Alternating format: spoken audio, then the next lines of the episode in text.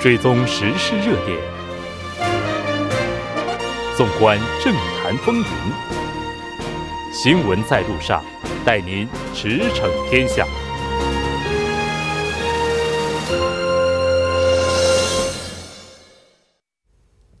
了解最新热点焦点，锁定调频一零点三新闻在路上。在接下来的半个小时，将为您带来此时此刻主要新闻聚焦分析以及百家谈。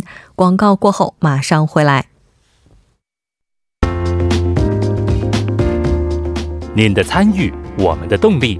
参与我们的节目，您可以通过手机短信的方式发送短信至井号幺零幺三，每条短信收取五十韩元的通信费用。您也可以登录我们的官网 tbs 点首尔点 kr 收听更多回放。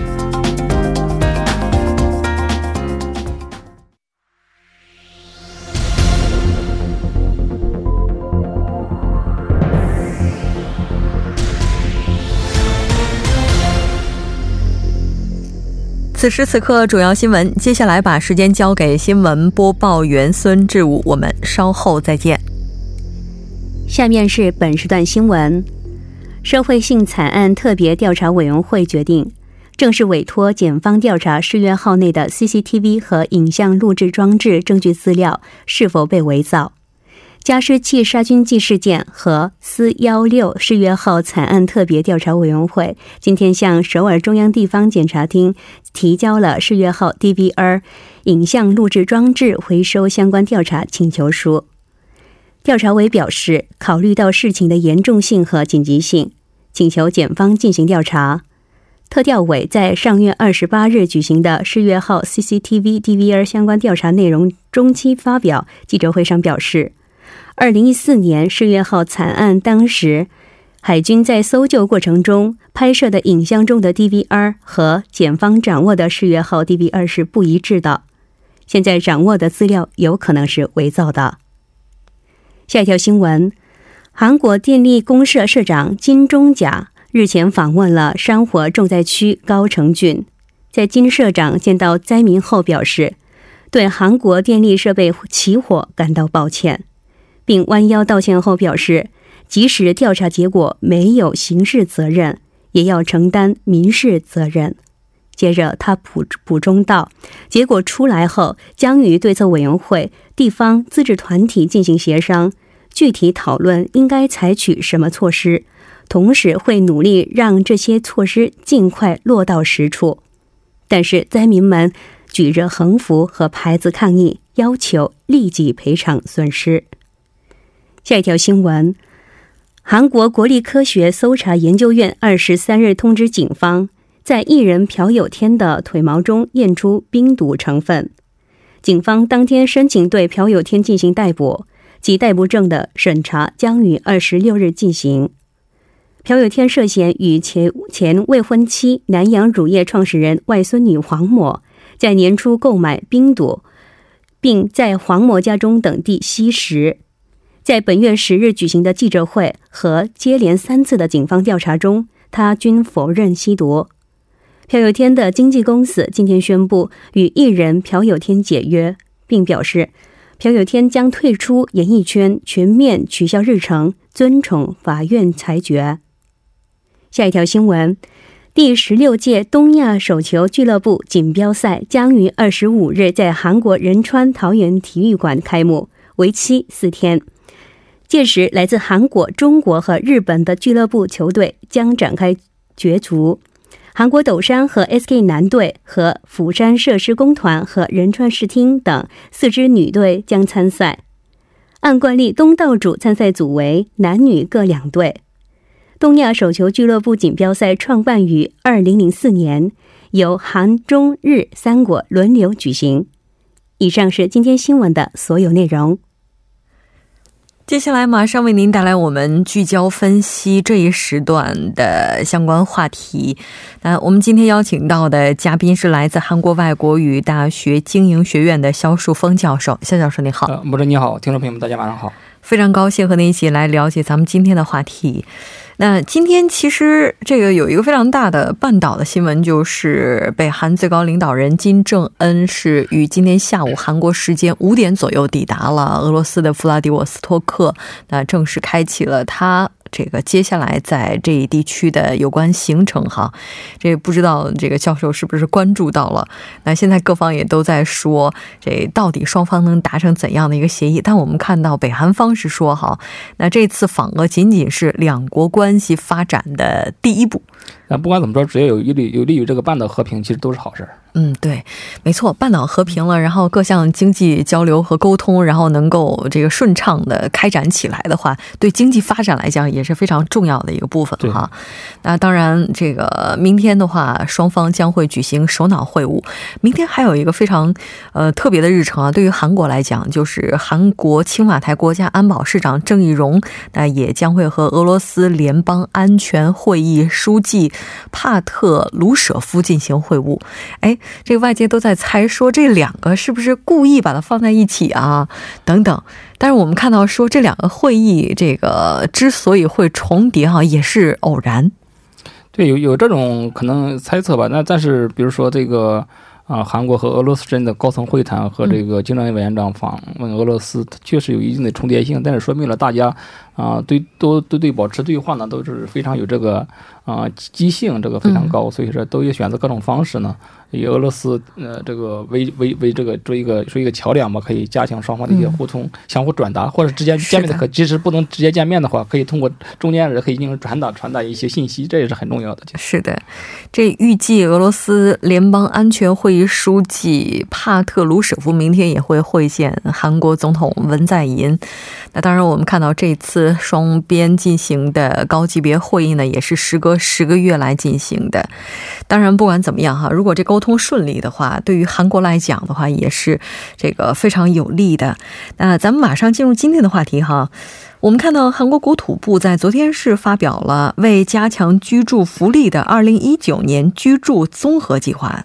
那这个内容它都包括什么呢？啊，这个内容比较多，我们简单整理一下，就是这个呃政策，这个我可以说一个政策，这个它主要的主要的基调呢，就是说要推进成为一种包容性的这种啊住宅福利政策，就是包容啊，就是啊大家要包容一些这个低收入困难阶层啊，就是说按照韩国政府的计划呢，今年将提供十七万啊六千户的这个公租房啊。其中呢，包括十三万六千户的这个公共租赁房，今年呢可能能够竣工，或者呢啊能够入住。另外还包括四万户的这种公共支援性的这种住宅，今年呢要确保拿到这个建房土地。啊，除此之外呢，还有要提供两万九千户的这种公共性的分养住宅。分养就是说，在我们国内呢，就是这个期房啊。嗯。呃，另外呢，还将这个住宅享受住宅福利的这种收入标准呢放宽了。以前呢是中位收入的百分之四十三，这次呢调到百分之四十四，也就调了一个百分点。这样一来呢，能够享受住宅福利这种家庭数量呢，将有之前的九十四万户呢，增加到一百一十万户。呃，还有一个呢，就是政府提供的这些公共公租房呢，或者是期房，将重点提供给那些真正所需的人群人人群，比如说一些没有住宅的这种困难家庭，或者一些啊新婚夫妇，还有一些青年人，以及呢一些低收入阶层，他们都是一些急需住房的人群。嗯。比如说，这次的主要的政策，这个这个围绕的中心呢，就是以特定阶层为对象，进行针对性的这种房产房地产政策。嗯，还有一个第三个就是韩国政府将为二十六万户这样的特殊人群呢，提供购房呢或者租房啊这个低息贷款，提供一些金融支援。啊，第四个就是说为了。这些福利政策呢，肯定需要这个钱，需要资金，所以韩国政府呢将投入二十七万以上的这种，呃，这个二十七万亿韩元以上的这种资金进行这种扶持。最后就是说打击一些投投机倒把的行为，嗯，对，净化这种房地产租赁市场的一些，啊，这个环境。然后呢？呃，将出台一些具体的这个，比如说违法的这种判定标准呢，还要对对这个举报者呢进行奖励，以此呢来保证这种啊这种租房租房消费者的这种权益啊。具体的内容我们一会儿可能还会提到。嗯，是的。那这次政策出台的背景，应该说也就是希望去解决目前这个实际刚需者他们的诉求了。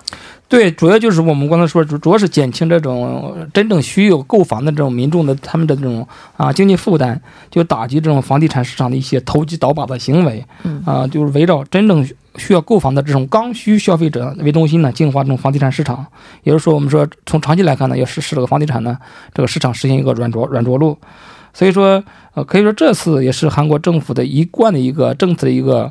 啊，具体的行动计划，我们说去年它有一个九幺三这个房地产政策发表之后呢，其实这个整地房地整个房地产市场其实已经出现了一个趋稳的这种迹象。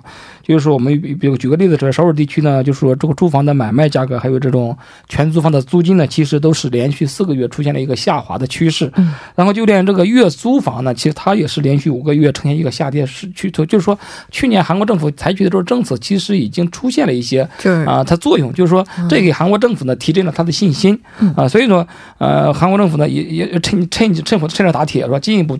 这个出台一些政策，从这个真正的这种我们说这个供应方面啊解决，这是所以说政府政府呢提供一些公共这个公公租房，从这个市场的供应方面呢进一步这个呃稳定这个房地产市场。如果你这个供应方面跟不上的话，很多人需求的话，你如果这供应解决不了，这个房地产市场还会随时反弹啊。所以说呢，这次呢，所以说主要是从这个供给方面呢进行这个调控啊，有针对性的对一些特殊人群呢进行一些购房的或租房方面的这种支援。嗯，是的。这解决刚需的需求，再加上去年这房产政策的话，虽然说它的效果是显现了，但也有不少的声音啊，就说它这个似乎已经是这有点过于限制目前房产市场的发展了。那当然，这次的话，综合计划哈，它对于一些贫困阶层，这我们看到说未来会加强一些支援，那这个力度又有多大呢？对我们刚才说这个重点就是说要这个强化弱势群体和这种低收入阶层人群的这种住宅方面的这种扶持力度，啊，针对没有住宅的这种贫困阶层呢，韩国将提供八万户的公租房，嗯，而且呢将优先提供给那些患重病啊，以及或者一些残疾人啊，这个他们这些急需住宅的这种弱势阶层。另外，我们刚才提到过，就是将这个收入标准呢扩大到。呃，扩大了一个，提升了一个百分点。这样的话，就是说，呃，今年可能能能能够享受的这种住宅扶持的这种家庭呢，可能能达到一百一十万户。然后呢，对于一些高龄的，我们说老年人这个阶层呢，将提供我们这个五十万韩元的生活便利设施的安装补助金。嗯，还有对一些。啊，居住不便这种弱势群体的家庭呢，还将提供一些，比如说夏天需要的空调啊，这些冷气设备安装方面的一些补助。啊。其实这都是一些，虽然这个几十万块钱没多少，但是对一些弱势群这个家庭来说，确实也是雪中送炭。那他这受惠群体大概会有多大呢？呃，这个可能要具体的，他们有一个具体的标准，他政政府可能会有会制定具体的标准。但是主要一些就是说老年人，但是个家庭呢又又又比较困难啊，主要是对老人老年人呢提供一些。支援。嗯，那国土部是从昨天开始面向青年以及新婚夫妇来征集租住的这个，就是他们的一些申请哈，接受要接受申请，这情况怎么样呢？对我们刚才说急需人人急需住宅的人群，除了这种老年人，还有一些残疾人，还有这种弱势群体之外，还有就是青年人，有这个新婚夫妇，而且他们也是刚毕业或者是刚就职，所以他们在购房方面也是面临着很大的困难。所以这次提供给新婚夫妇的公租房的数量呢，为四万三千户。啊，比去年多了一万三千户啊，还上调了能够享受新婚住宅福利收入的标准啊，比如说新这个这个双职工家庭，比如说之前百分之九十，现在提高到百分之一百二十，所以这个标准呢其实升高了，有更多的这种新婚夫妇可能能够获得这种公租房，所以另外呢，呃，所以也是。呃，期待通过这种方式呢，能够一定程度上缓这个缓解韩国的晚婚晚育。就刚才我在来的路上看到一个新闻，就是今年二月份新生儿的数量呢，啊，一共是两万多，两万五千多人。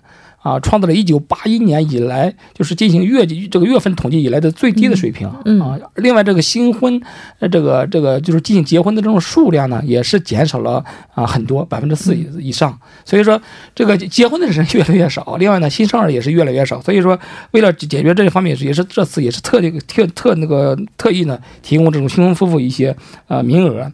嗯。然后呢，针对一些个青年失业率，我们说一直很高，而且这个不满情绪也是很多。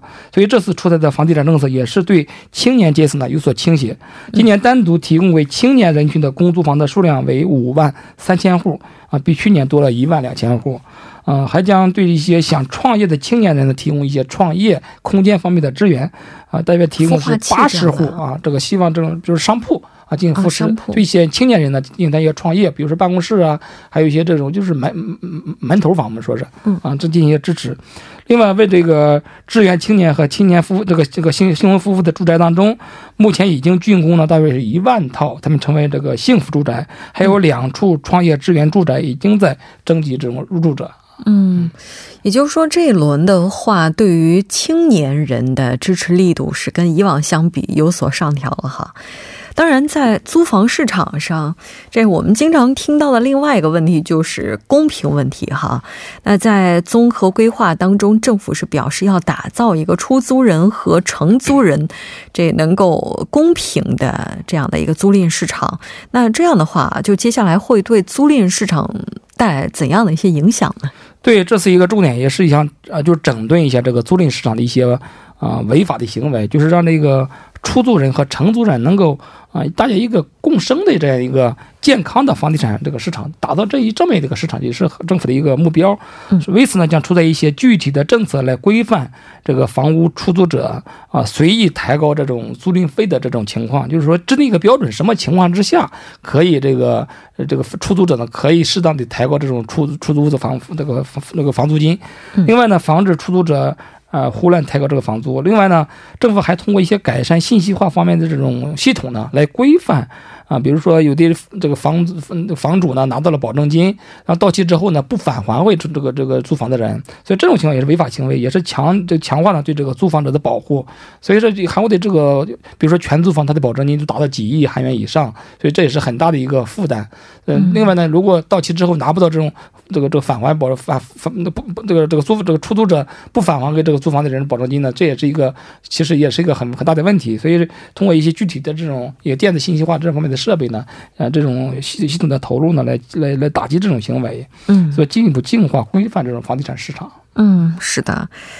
那这个为了加强惩处房地产中介，就是说他们之间出现的一些哄抬呃房价呀、操纵房价等等这些行为，这我们看到说政府接下来可能会有一个新的动作，就是修订公认中介法。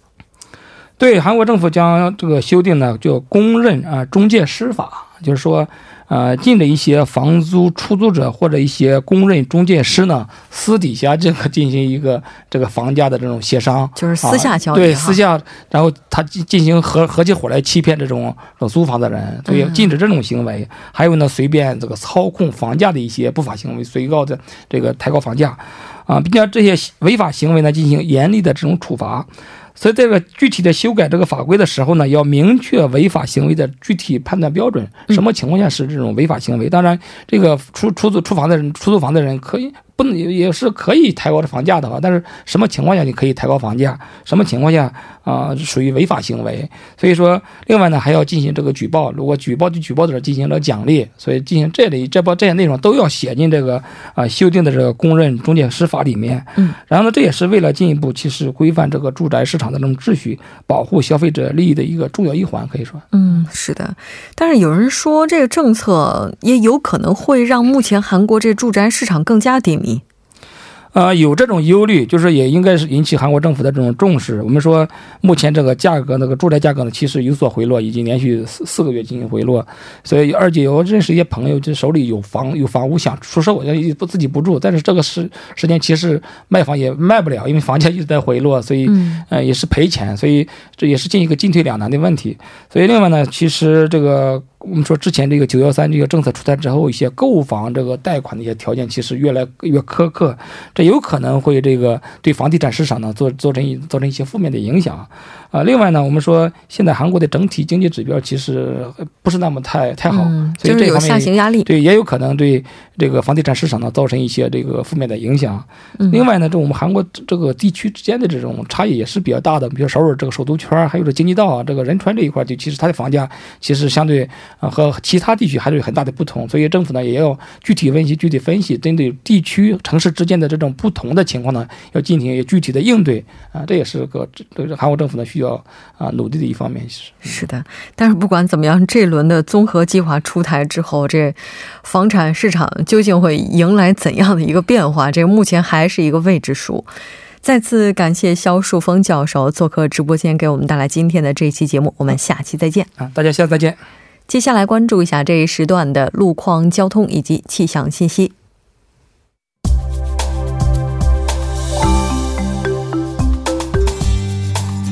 晚间七点五十一分，继续为您带来这一时段的路况和天气播报。我们继续来关注目前时段首尔市的实时路况。第一条消息来自蒋中体育馆，受到在蒋中体育馆内进行的活动影响，目前呢，在东湖路蒋中体育馆十字路口至药水站这一路段的下行车道暂时无法通行，还望途经的车主们参考相应路段，提前变道行驶。好，接下来是在京釜高速公路首尔方向瑞草至盘浦高速公路转换出入口这一路段，在十五分钟之前停靠在该路段应急车道上的事故车辆，目前事故问题已经得到了及时的处理。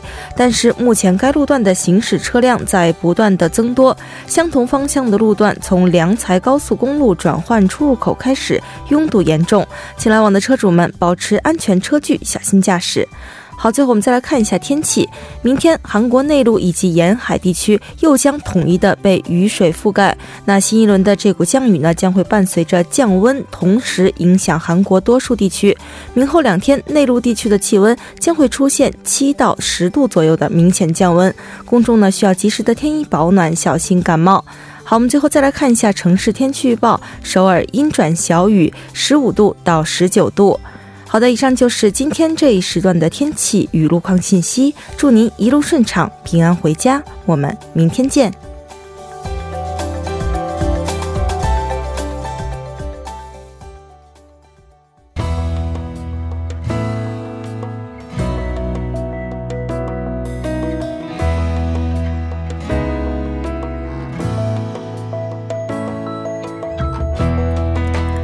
我们一般谈到社会不平等话题的时候，可能会提及性别、年龄等。蔓延在韩国社会上的学历不平等问题呢，太过于理所当然，那也导致出现了私教育战争、过度竞争、高考地域等等这样的一些社会问题。然而，在一般的求职就业中，被作为重要考核指标的毕业院校项，现在呢也公然出现在相亲软件个人资料填写栏。对此，大家怎么看？我们来听一听。各位听众朋友们，大家好，我是韩国大田大学韩医科大学的博士后李松。我觉得应该拿对方的出身大学来衡量某个人，因为这并不是戴有色眼镜去看待一部分不是名校的人。我们众所周知，高中阶段以及大学入学考试是非常艰苦的，在短时间内谁能够考上更好的大学，得到更多的分数，只是对于这个人在一定时间内学习能力的肯定。所以，我们应该拿出身大学来判断某些人。如果不这样做的话，两个人同时考入同等专业，在大学期间认真努力学习，毕业之后我们拿什么去肯定某个人、否定某个人呢？并且我觉得小学、初中、高中非常努力、认真学习、取得好成绩的这个人应该得到肯定。所以，出身名门大学与不是名门大学应该区别对待。这并不是人权侵犯，只是对于某个人在某一时间段努力。获得的成果的一种肯定，所以高中时期好好学习还是非常有必要的。大家好，我是韩国外大通翻译大学院的司空宽书。我想，学历歧视在韩国社会是最根深蒂固的问题。目前，很多人在升学和就业的时候，因为自己的毕业院校而遭到歧视。所以，有些人主张应该制定禁止歧视的法案来解决问题。但我觉得仅靠法律法规来改变整个社会的认识是不太可能的，因为法律并不是万能的。盲目的限制或者干涉企业的招聘规律，只能让更多企业打擦边球，而且无条件的平等只能产生另一种歧视和不满。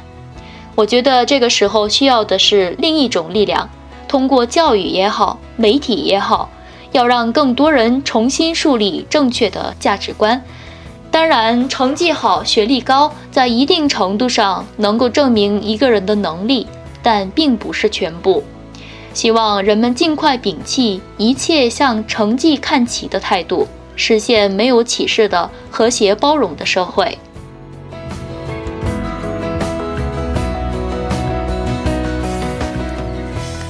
我们希望大家能够摘掉有色眼镜去看待每一个人。我们希望在这个社会上能够实现更广范围内的公平和公正。但就目前来看的话，这条路依然是还有很远要走。今天的节目就是这些了。栏目监制韩道润，责任编辑金勇、董爱莹。感谢您的收听。我们明晚同一时间，新闻在路上依然邀您同行。我是木真。